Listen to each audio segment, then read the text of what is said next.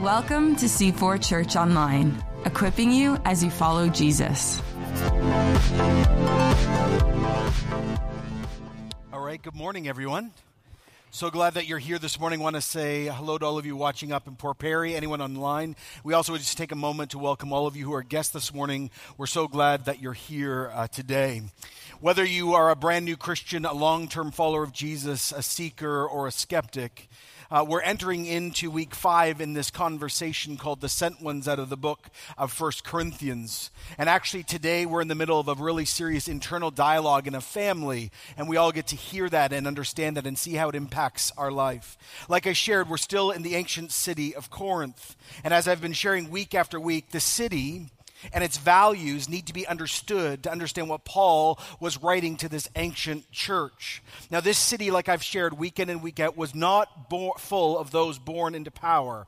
There was no old money, there was no aristocracy. The city was known for the up and comers, the new money, lots of freed slaves, entrepreneurs, and all sorts of different ethnicities were settling in this city, and their goal was to make a life for themselves. And so, if you read the ancient historians, power and status status and position were never actually given to you by inheritance. It all came through your own hard work. The city was about wisdom and knowledge and intellect and education and being self made. You, be, you became someone in this city through your own intelligence. You became someone through education. You, you became someone through thoughtfulness. You became someone through hard work. You, if you were physically strong, that was to your advantage. If you were beautiful, especially in Corinth, that was to your advantage. If you could use someone sexually, that was to your advantage. Wise, educated, lots of followers, amazing communi- communication skills. You move from a nobody to a somebody by your own achievement.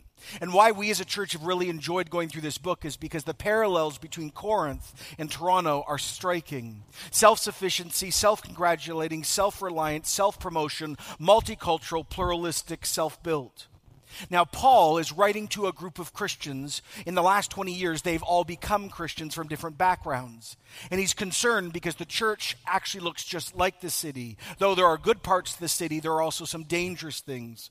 Paul, knowing this danger and how subtle and how culture can live like a virus in a host for a long time and not appear, and don't even know how bad it is. Now, Paul is now starting to say the culture has too much influence on you. And here's how this started coming out. The church started evaluating their leaders and pastors based on the culture, not on the scriptures, and not on God.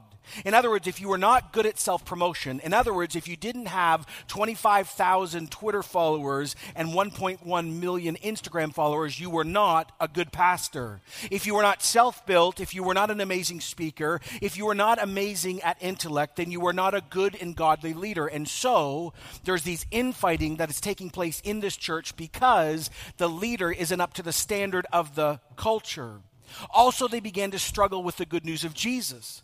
They began to misapply and misunderstand the, the whole idea of the gospel. Why? Because this culture was about being self made and self sufficient. But the gospel says this you become right with God not by what you do, but actually what Jesus does for you. So Christians start saying, well, you must need to do something or earn something or make something, and then God will love you. And Paul says, no, you know that's not the good news. By the way, this has always been a struggle for the church. I don't know if you know this. Today is the 500th anniversary of the Reformation. Did you know that? Literally 500 years ago today, Martin Luther took that nail and hammer and nailed those theses on the wall and said, You are not saved by what you do. You're saved by Jesus alone, grace alone, faith alone. And Paul is wrestling with this only 20 years into the movement. Paul says, Look, and we're in 1 Corinthians 3. If you got a Bible this morning, virtual or physical, you can turn there. He says in 1 Corinthians 3:18, Don't deceive yourself. If any of you think that you're wise by the standards of this age or by the core values of Corinth, you should become a fool, an idiot, so you can actually become wise. Now, I want you to sit on that phrase, don't deceive yourself. It's not Satan who's deceiving you, and it's not your family that's deceiving you, and it's not your friends, and now it's not even the city, it's you. You're conning you. You're fooling you. You're misinforming yourself. Why are you stringing yourself along? The wisdom of this age and the standards of this age are all on their way out. When Jesus comes back, they're all going to burn. This is actually what Paul has said time and time again. And if you've been with us for this journey, you know this. But if you haven't, let me read this verse to you. All the way back in 1 Corinthians 1:20. Where is the wise person, God asks? Where is the teacher of the law? Where is the philosopher of this age? Has God not made foolish the wisdom of this world? Here's what God says to the human race. Bring it. Bring your best to me. You who are Jewish, who are the best theologians and scribes and thinkers of your day, you that have God's work and you know God's name, unlike non Jews, and you have covenant and you are elected and you have holy history with me, and you actually know more about God than anyone else. The problem is, even though you have the Old Testament, you have missed the God you claim to know because you've rejected his Messiah. And all you non Jews, you're no different. Bring your best thinkers out, God says. Bring out the historians and the scientists and the philosophers and the profs. You, you bring out all your best. You also have missed your Creator. You've missed His love and how you're made in His image and His work for you. See, it doesn't matter where you come from. Whether you're deeply religious or you're deeply secular or you're agnostic or atheist or spiritual or philosophical, here's what the Bible says God has confronted all of humanity and made their wisdom foolish because he's done something that appears foolish to the world but is not. Jesus died on a cross and rose from the dead and offers a way home, and that would have never been invented by a religious person or a non religious person, but that is the wisdom of God. He says in verse 21 For since the wisdom of God, through the, for since in the wisdom of God, the world through its own wisdom, its own attempts, has not known him. With all our thinking and all our pondering and all our religious actions and all our scientific and historical discoveries, though good, we have not known God, found God, met God, encountered God personally, covenantally, closely, relationally. Remember, I said this a few weeks ago. Paul was writing to another church in the epicenter of power, Rome. And he said these words about the human race. Remember, Paul is an Orthodox rabbi Jew who had converted to Jesus as Messiah.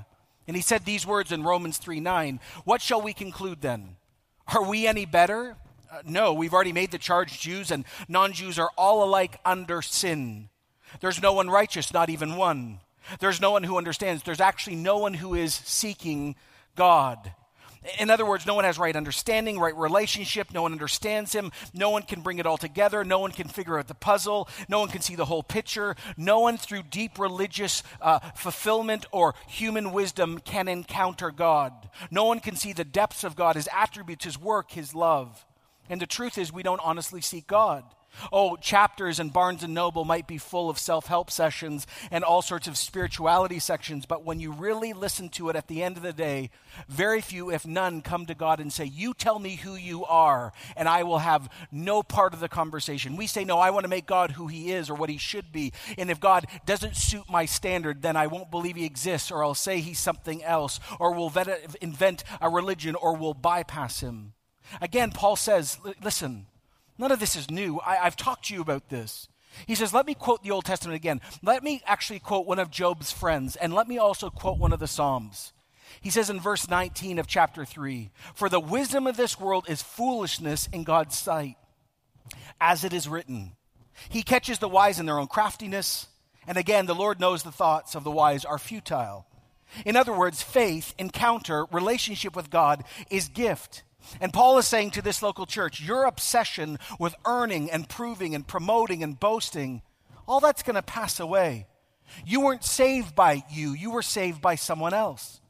And not only that, the culture has so infected you that you actually can't even understand what godly leadership is like anymore. So he says this in verse 21 I beg you, no more boasting about human leaders.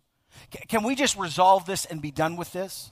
Now, maybe you're joining us for the first time. You're like, John, what's going on? Well, you're walking into a really bad Thanksgiving that went sideways in a family, okay? This is an all out family fight. And Paul is trying to resolve the family fight in the church. He says this, and a lot of you know this back in 1 Corinthians 1:11, my brothers and sisters, some from Chloe's household have informed me there's quarrels among you, and this is what I mean. One group saying, "Well, I follow Paul."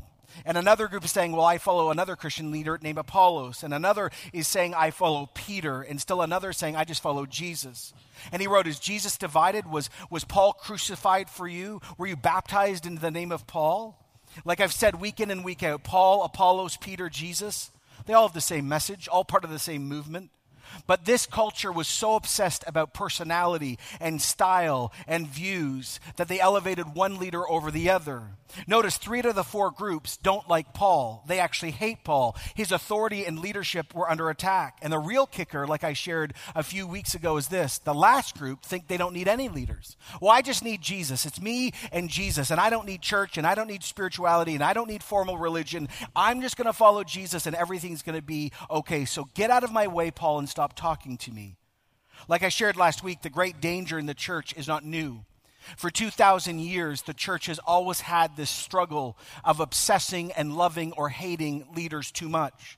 Remember what I shared last week? I like Paul. No, no, I like Peter. No, like I like Apollos. No, like I like I like uh, Calvin. I, I, like Augustine. I like Luther. I like Wesley. I like Charles Stanley. Remember I said with his big Bible, if you know what I'm talking about. No, no, I like his son Andy Stanley because of his pleated pants. No, no, I, I I like Brian Houston. Right? Like no, he's amazing. No, I like John MacArthur because he tells me where to go. No, I like Louis Giglio because he's so relevant. No, I like Bill Johnson because of all the miracles. No, I like Tim Keller because he's such a thinker. No, I like like Judah Smith just because, wow, uh, Carl Lentz, Erwin McManus, Kevin. See, the list goes on. Look, Paul keeps saying this leaders are important, but leaders are not the be all or an end all. I like Dave. I don't like John. I like Angela. I'm not sure about Jervis. What about Chris? What about Joel? No, look. Style, preaching, educational background, patronage. I like their view. I like what they have. I like their spiritual gift mix. I like their emphasis on secondary issues. Paul keeps saying, You keep dividing the church because your obsession is based on a leader and you've forgotten who the real leader is.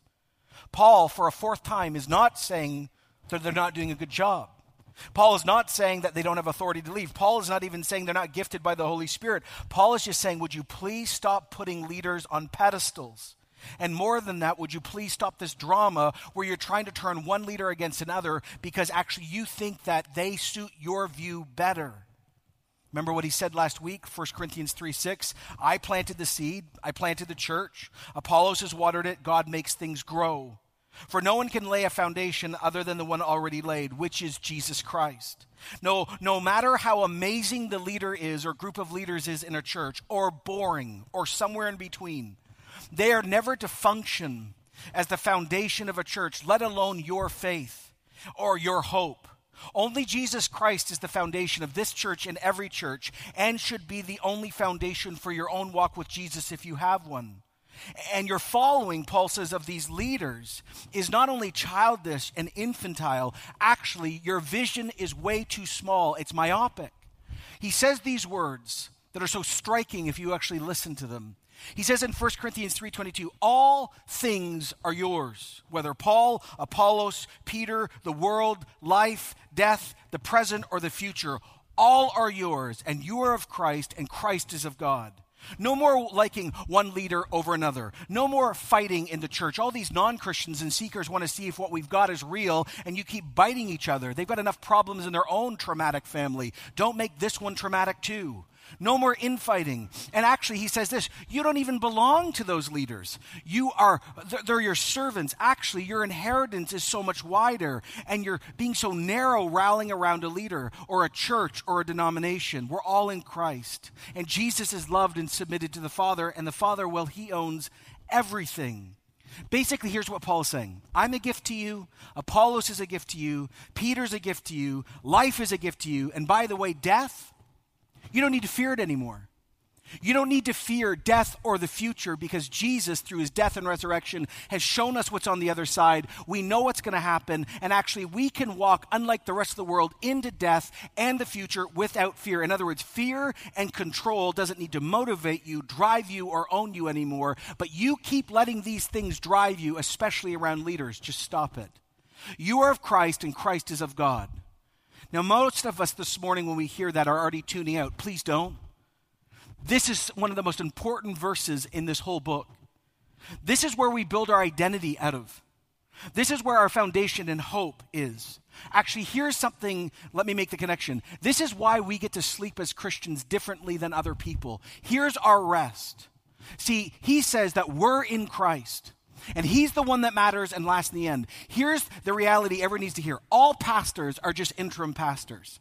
I'm just here for a season and then I'm out. No pastor owns a person, no pastor owns a church. They never will. And if they act like it, they're still going to get in trouble for it. Anyone want to say amen to that? Because it's true. All move of God's just for a season. But here's the beautiful thing of the Christian faith. But we belong to Jesus. We're loved by Jesus. We're his loved children. We are his possession. We are his treasure. He purchased us with his life, ministry, death, and resurrection. And he's going to make us blameless on judgment day. Apollos, he's going to go. Peter, he's going to leave. John Thompson, he's going to go. But let me tell you who never leaves you and never abandons you. His name is Jesus. And that's why he's the foundation of your faith and no leader or no church or no denomination. Right? Yeah, absolutely. Because if you get obsessed about a leader and a leader falls, does your faith fall? No. Jesus is faithful even when people are faithless. Now, Paul is trying to address something so very important. He's addressed the misunderstanding of the gospel. You got to earn it to be loved. He says, garbage, it's going to pass. He says, don't put leaders up on pedestals, and at the same time, you still got to respect them. But now Paul goes, oh, hold on, hold on, hold on. I know exactly what's going to happen next. Now, now I, I know what you're going to think. If actually Jesus is the foundation, then why do I need a leader? Actually, we don't need leaders or elders or pastors. We don't even need to follow humans. We'll just follow Jesus. Now, Paul has already said no to pedestals, but he said yes to leadership. Now, watch this. Paul is writing a church where two thirds of the church in a congregational meeting would vote him out without blinking. They can't stand him.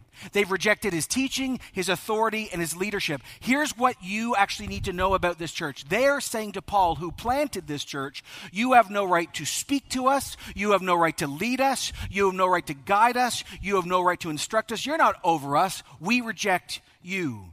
And Paul says, Hold, hold on. He said, If we're going to deal with this unity thing at its heart, let's have the whole conversation. Let's go into the tunnel of chaos and see if we can come out the other side. He says, Look, as Christians, we've got something very unique. Yeah, we're all priests, meaning we all have access to God directly.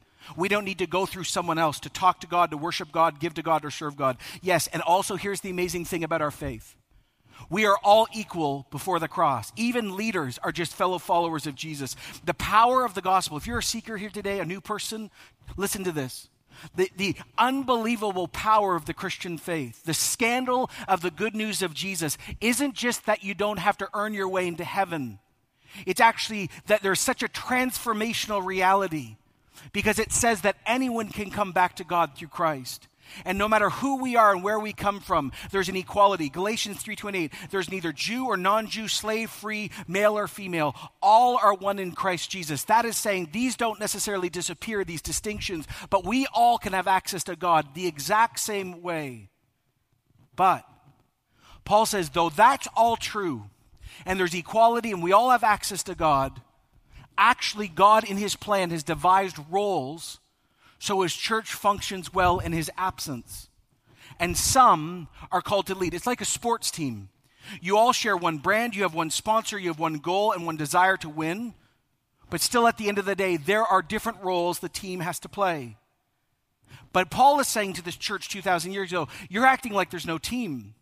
And by the way, it's so bad, you're standing there like a self appointed judge, arbitrating what God wants and what God should do and who should lead and who should not. And everyone has their own opinion. Believe it or not, this is like Christian anarchy, if that could even exist. That's what's happening here. So here's what happens next. And by the way, this is when it's going to get real interesting for the next 20 minutes in this room. So I hope you're ready. Everyone buckled up? Ready? Okay?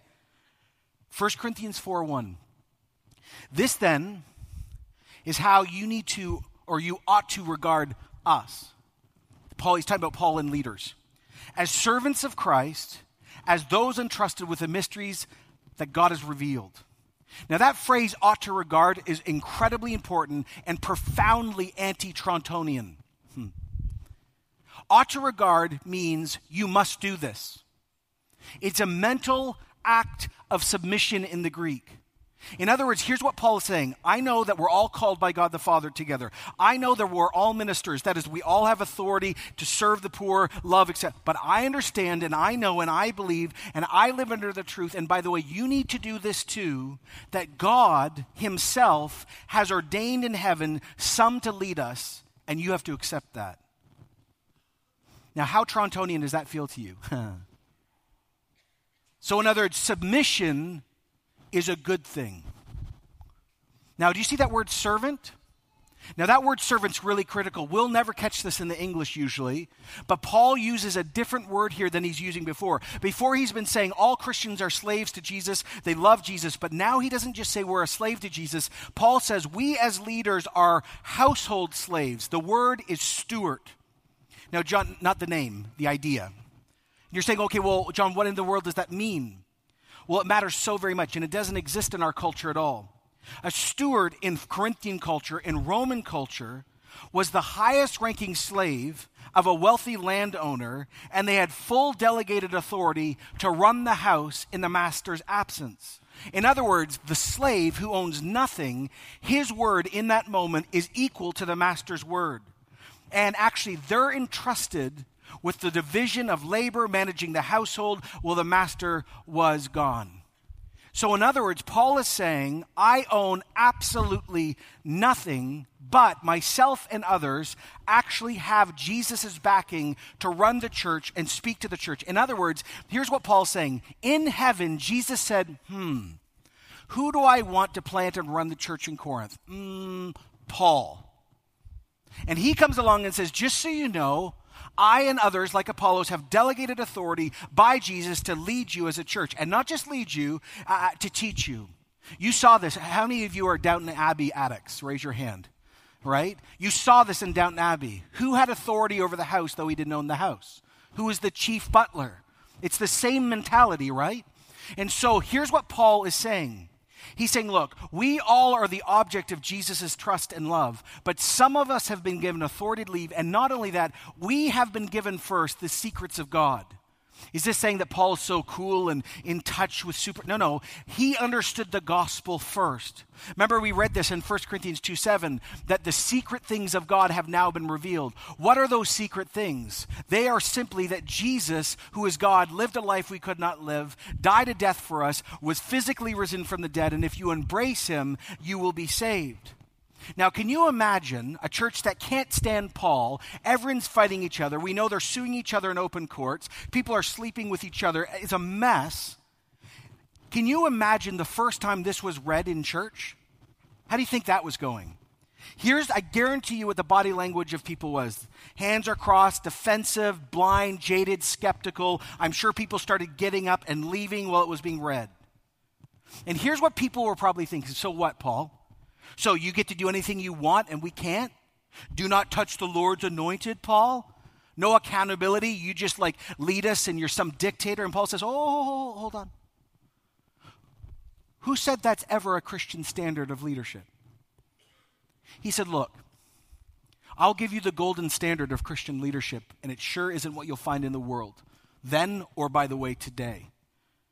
Now, it is required that those who have been given a trust must prove, what's the last word? Say it loud together. What? Faithful.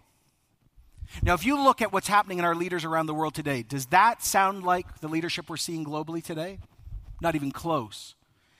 In other words, Paul is saying this in a world of fake news, I have to be true. Paul says, Oh, you want to understand? I'm not just some dictator. Listen, I have to be faithful and trustworthy and loyal and right character and firmly actually believe the right things. And by the way, you're abandoning the things you've been taught, and I have not. So, yes, I have Jesus' backing, and yes, I need to say this without any arrogance. You need to get okay with that if you're a Christian, but, but that doesn't mean just I get to go off the deep end, Paul says. Oh, by the way, I know in Corinth, and it would be translated here, I know in Toronto that success in your mind equals numbers. And success means the amount of followers. And success means excellence alone. No, none of those things are evil. But Paul says, I want to remind you of something. Oh, listen, please, ears open. I remind you that actually faithfulness is what Jesus cares about, not fame. Faithfulness over fullness is what matters. And when Jesus comes back, what he's going to talk about is faithfulness, not how many people were in church on a Sunday morning. In other words, here's what Paul is saying to this church Corinth is stronger in you, and you can't even see it. And actually, since we're having this really tough family moment, I'm just going to say this right now. I care very little if I'm judged by you or any human court. Indeed, I don't even judge myself. Can you imagine a pastor saying that? I don't care what you think about me. Hugs and kisses. What? He says, Look, I don't care that you're judging me. Now, don't misread Paul, because a lot of people do. He's not being a jerk. He's not being a donkey. He's not being arrogant. There's no personal vendetta. He's not writing this flippantly. This isn't like a text message that he was going to send and he waited 24 hours. No. This isn't like self image issues. How dare you talk to me this way? Don't you know who I am?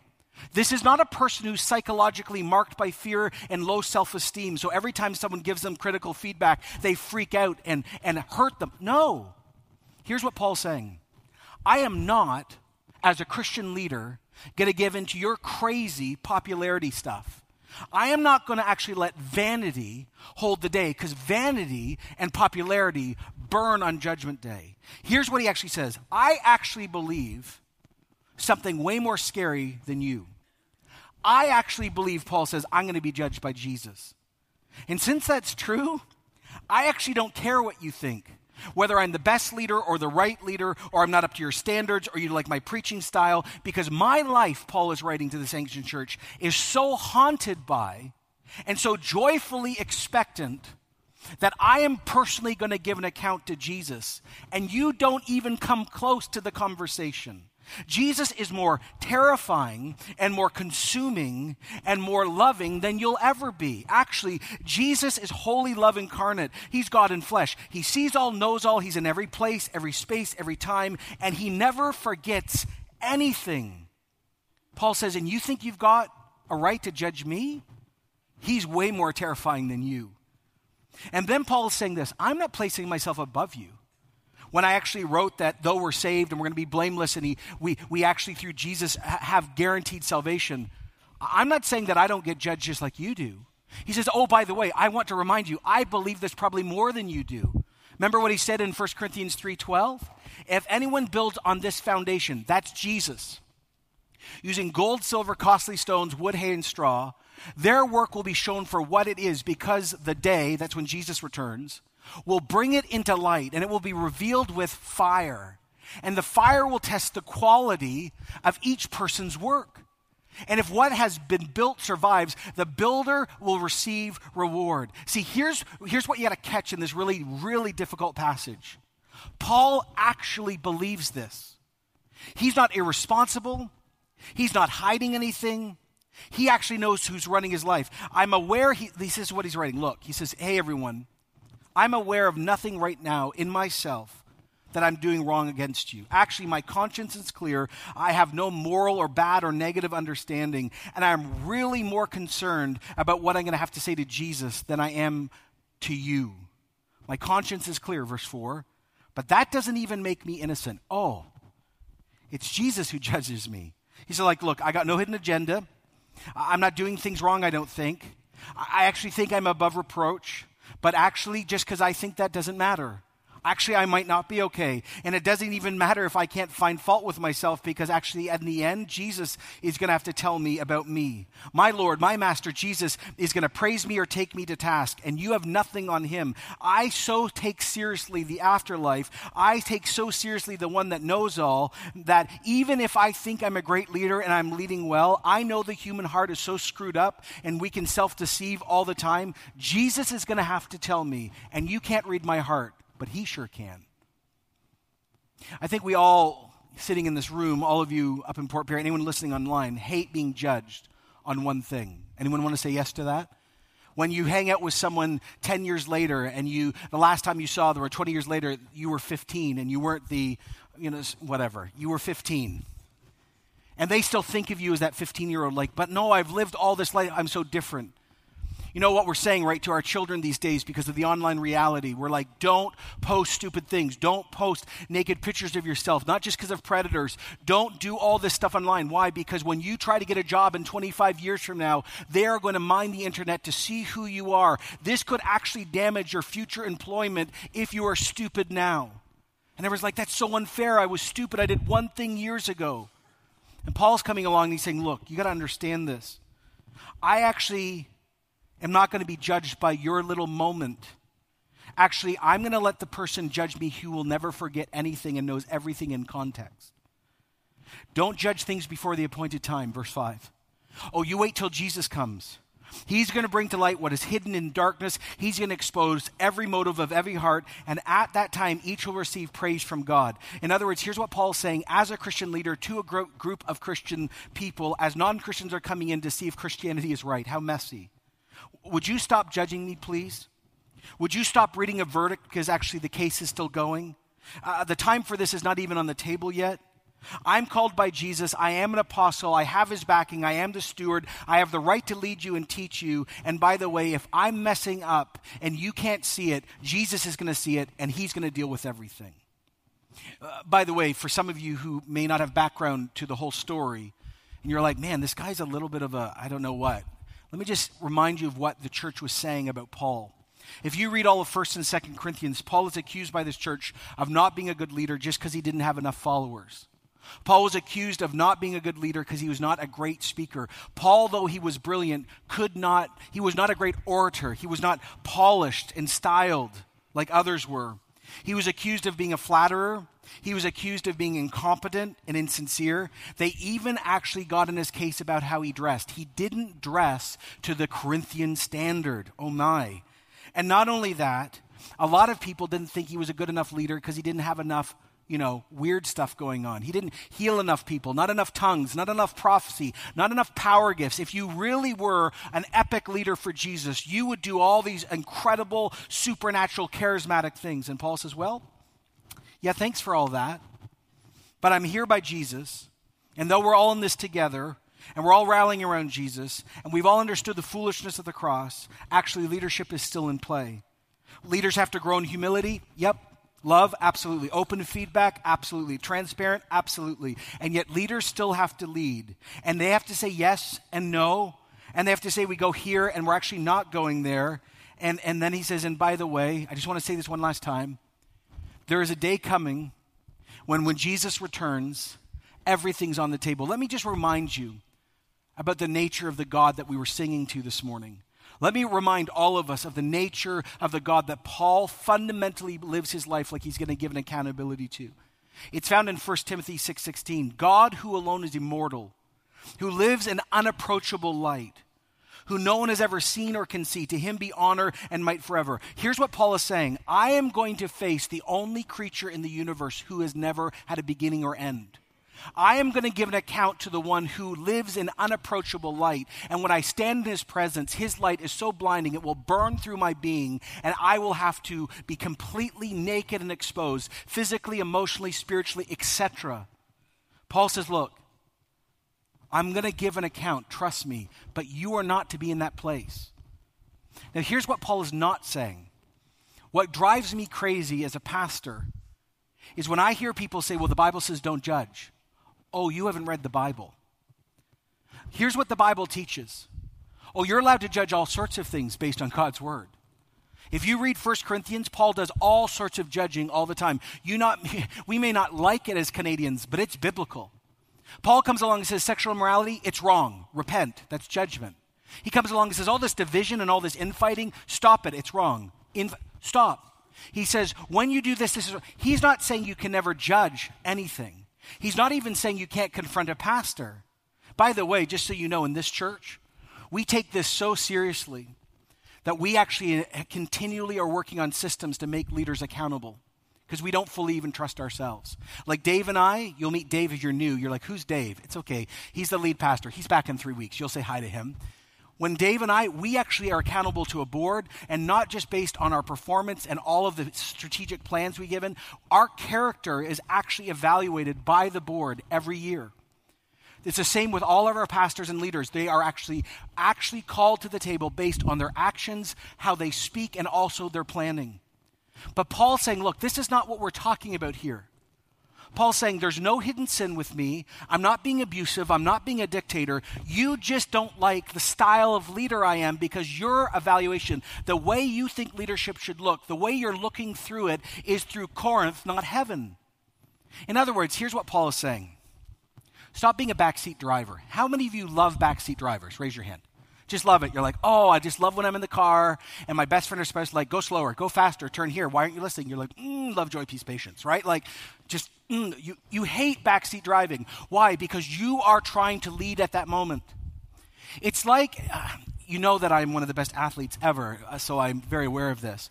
But it's when I, every once in a while, I'm at a party and there is a sports event being watched, which is not my cup of tea, and I see men who are not as fit as they used to be covered in ketchup chips, saying things like, I could do that. I'm like, shut up. No, you couldn't.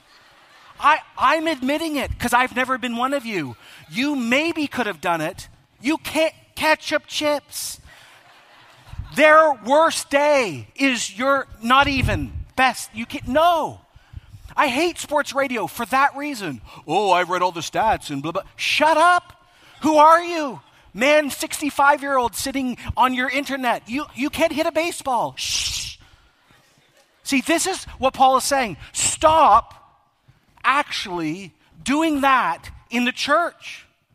I am actually called to lead in this moment, not forever. And by the way, I am telling you that all praise is going to come from God and all motives are going to be revealed. Everything that is wrong is going to be burned away. And Paul is saying, look, it's not that you just shouldn't be judging you, judging me. I actually don't want your praise. Oh, please listen to this. I don't want your praise either. Your praise, you liking me, isn't good enough, strong enough, or lasting enough there's going to be one who actually is going to be stronger and better and more amazing. I'm going to sit with Jesus and talk to Jesus. See, let me say this this morning. There is going to be nothing more powerful and, and, and more life giving and, and more unbelievable when you die and you look at Jesus in the eyes for the very first time. When your eyes lock into Jesus' eyes, and by the way, his eyes are fire, and when you don't look away, he's going to speak to you as a Christian. And his words are going to be like thunder, overwhelming and comforting. And literally, his words will rip through your being. And he is going to say, Well done. When he says that to you, every single psychological issue you've ever had where you didn't have enough approval with mom or dad or fill in the blank, listen, at that moment, every counseling session you'd ever have will fade away because Jesus will literally heal you in that moment because he will say, My praise is enough. And Paul says, I don't want your judgment and I don't want your praise because you can't heal me in my inner being, but Jesus can. And he's the one that ripples into eternity and you don't. He's like, I don't want to do this. So he says, Brothers and sisters, I've applied all of these things to myself and Apollos for your benefit so you'd learn from us the meaning of the saying, don't go beyond what is written. Then you'll not be puffed up in being a follower of one of us over against another. Don't go beyond what is written. Ready? Don't go beyond this. Don't go beyond this. This is the ultimate authority for faith, life, and practice. 500 years ago, Martin Luther stood up and said, There are many ways God speaks, but this is the ultimate one. This is the ultimate arbitrator. And he says, You know what? Now you know the grace of God. Now you know you don't have to earn your way to heaven. Now you know God the Father called you. Now you know the foolishness of the cross. Now live the Ten Commandments, not out of duty, but freedom. Live the Sermon on the Mount. Be formed by the Scriptures, because in the end, you want the praise of the one who wrote them. And then he says, By the way, who makes you different than anyone else? What, what, what do you have that you did not receive? And if you did not receive it, why do you boast as though you, as though you did not? He says, Look, honestly, you're, you're really ungrateful. You're presumptuous because actually your bragging and your boasting and your judgment and your misaligning of praise actually shows you that you don't understand the gospel because people who've been marked by grace are gratitude based. They're not self promotion, self made, or self doing. Grace means humility, judgment, and boasting thinks you've already arrived. Have you really arrived? Have you really arrived? What is Jesus saying to us today? Well, Here's what shocked me when I finished writing this, and I'd like you all just to hold on for a few more minutes with me. What struck me about this passage is this how much freedom there is being offered in this passage. You're like, freedom? That was like an intense counseling session, and I'm depressed. No, no. Listen, there is so much freedom in this. Actually, here's my sense. It's been my growing sense all week that the Spirit of God was going to come unbelievably close at this moment, right now, in Port Perry and later, and actually offer freedom to whole groups of you. To all of us, actually. You're saying, well, John, freedom, to help me see it. Okay. Be free if you're a Christian, and live like you're going to give an account to Jesus. Richard Leahy, one of the prominent psychologists of our day and anxiety specialist, has just written in the last five years that the average high school student lives at the same level of anxiety as the average psychiatric patient did in 1950. Why? Why are we all exhausted? Because we're living our lives in front of a watching, critical world that is social media driven, you can't escape. We're living in a world, in a time where we can't actually slow down, and everyone is critical about everything. And not only that, the devil is accusing you, and your own heart even condemns you. This is what Jesus' best friend wrote in 1 John 3:20. If our hearts even condemn us, we know greater God is greater than our hearts. See, social media shows us a world we can't have and we want, or it's a blunt weapon used to publicly maim and kill people. And then everyone on earth now is an expert because of Google and Wikipedia. Huh. So much information, so little wisdom. And here's now what marks our culture fear, manipulation, and control. Everyone's tired, everyone's judging all the time, everyone's over, over, all the time, everyone's on edge. So Jesus comes by his Holy Spirit and says, You want to be free of all of that? You're like, Impossible. He's like, No, nothing's impossible with me. How in the world could I be free of all the opinions of my own heart and the devil, and also a critical world, and critical parents, and critical whatever. Fill in whatever your critical is. And Jesus says, Oh, it's very simple. Live with the haunting and joy filled truth that the one who lasts is going to actually have the final say. Live your life like you're going to give an account to me, Jesus says, who knows all, sees all, understands all, and never will misjudge. Now, this should lead an average Christian to greater holiness because you actually believe you're going to give an account and greater, greater freedom. See, here's the thing on Judgment Day, your abuser isn't going to be there. On Judgment Day, your mother, if it is your mother who has actually said you've never been good enough, she's not going to be there. Your enemy, your best friend, all the people who like you lots, they're not going to be there. Here, here, listen. Jesus is going to be there. And Jesus is going to judge you. And Jesus is going to set you free. If you want to be free from the constant negativity and criticalness of our culture that is obsessed by killing now, then stop and say, the only voice that matters and the only one I will live for now from this moment forward will not be for my mom or my dad or my job or my boss or my enemies or my friends or my Twitter followers. I will live for Jesus because he is going to give me more than any of them could take away or give me. Freedom is offered when you become obsessive about one voice Jesus. If you actually believe the afterlife is coming, you'll be free. If you don't believe it's coming, you will not be free because this is all you got. So if you want to be free this morning, say to Jesus, I want to be obsessive about your voice and no other. Here's the second thing Leader, are you a leader here this morning? I want to remind you of what the Bible says God makes things grow. In his sovereign time, things small or large happen by his hand. Now, here at C4, we've been commissioned to reach 10,000 people. We're unashamed about it. But that's not the be all or end all, for example. Faithfulness is. Now, many of us, especially leaders sitting in the room, are under the constant need and tire to produce. Yet on Judgment Day, Paul says, faithfulness is going to be rewarded the most, not numbers. I remember when I was given the number 10,000 by the Holy Spirit. And I was like, uh, Am I hungry? Am I angry? Am I lonely? Am I tired? Is this the devil? Is it the butter chicken? Like, is it I'm young and I want a big kingdom? Like, what is it? And I was so afraid to talk about it. And then I brought it to staff, and then from staff to elders. And over a three or four year period, we fasted and prayed to make sure that that was not invention, but true. And it was. And right when we got the yes, as a young leader, immediately I fell into the sin of believing now I had to produce it. I must produce the 10,000. and this would keep me up at night and when numbers were going down and we were transitioning. And Jesus once came close to me and said, I'm sorry, John, I think I make things grow.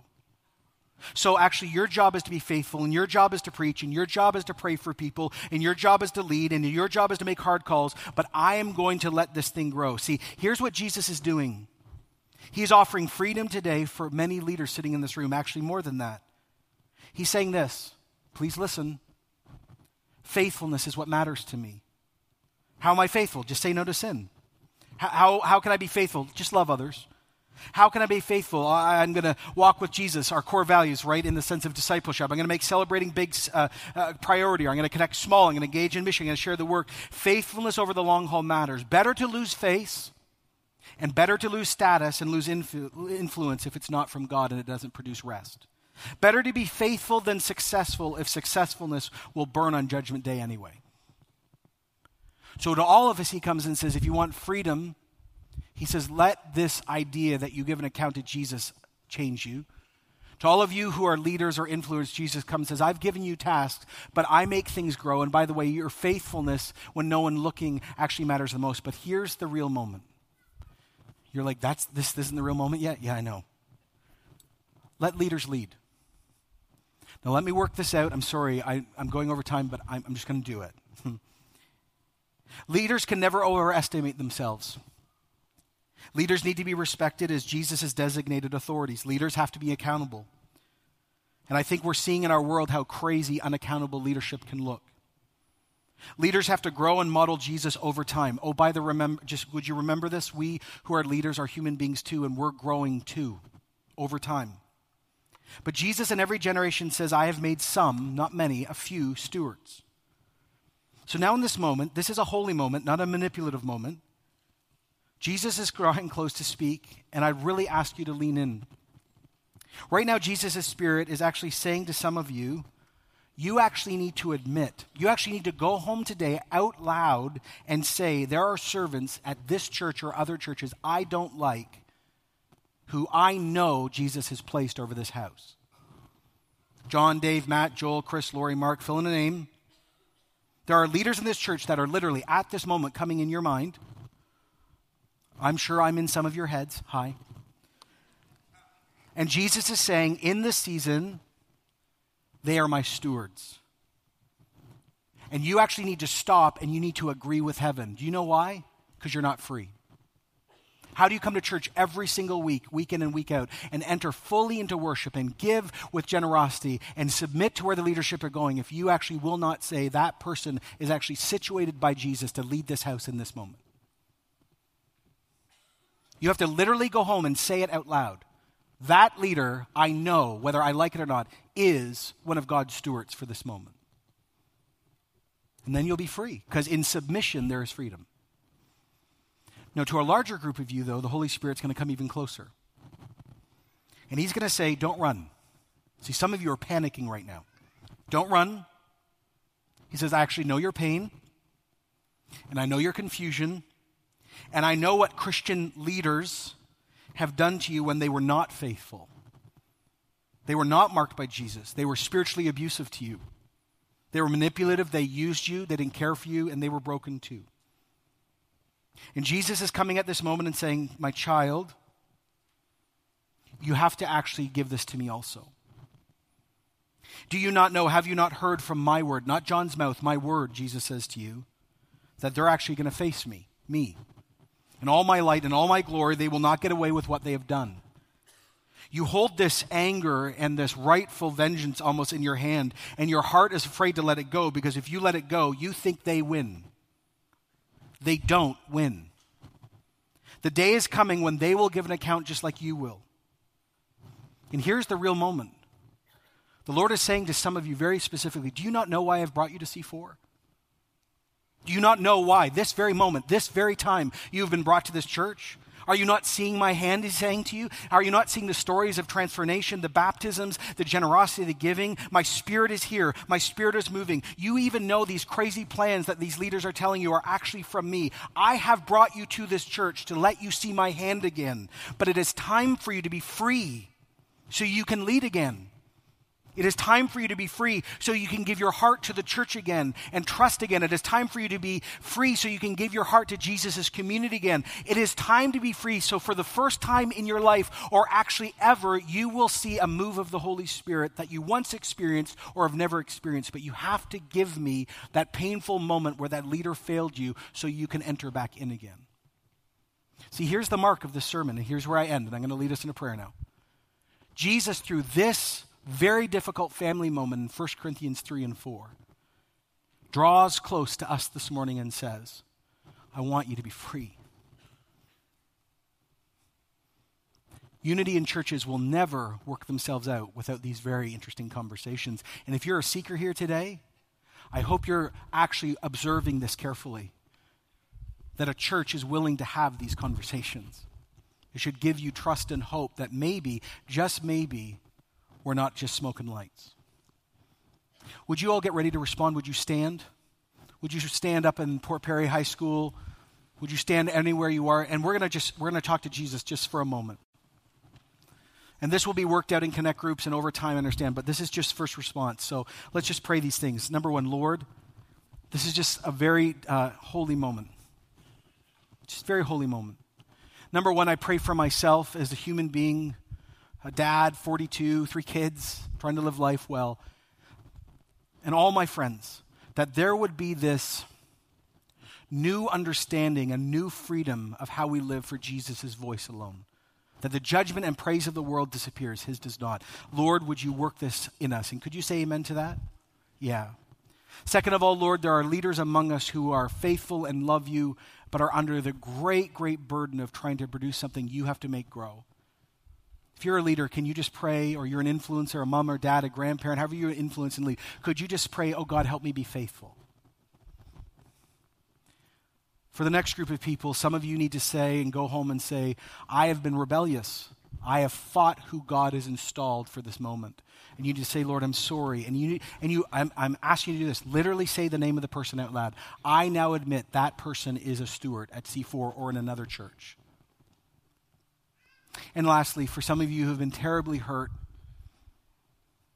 terribly um, confused, at this moment, you just need to say to Jesus, you literally, I would encourage you to take your hand in a fist and open it and say to Jesus, Jesus, I'm going to trust you with this hurt because you say they're not going to get away with it and they don't win. And then you need to say, Jesus, I want to be free so I can actually participate in what's really happening here. I want a new level of freedom. Lord, continue to work out real, deep freedom among us. We ask this in Jesus' name, who is kind and humble and loving and beautiful, terrifying and good. Lord, continue to do unique work among us. Amen. Thanks for joining us. To connect to the ministries of C4, visit c4church.com.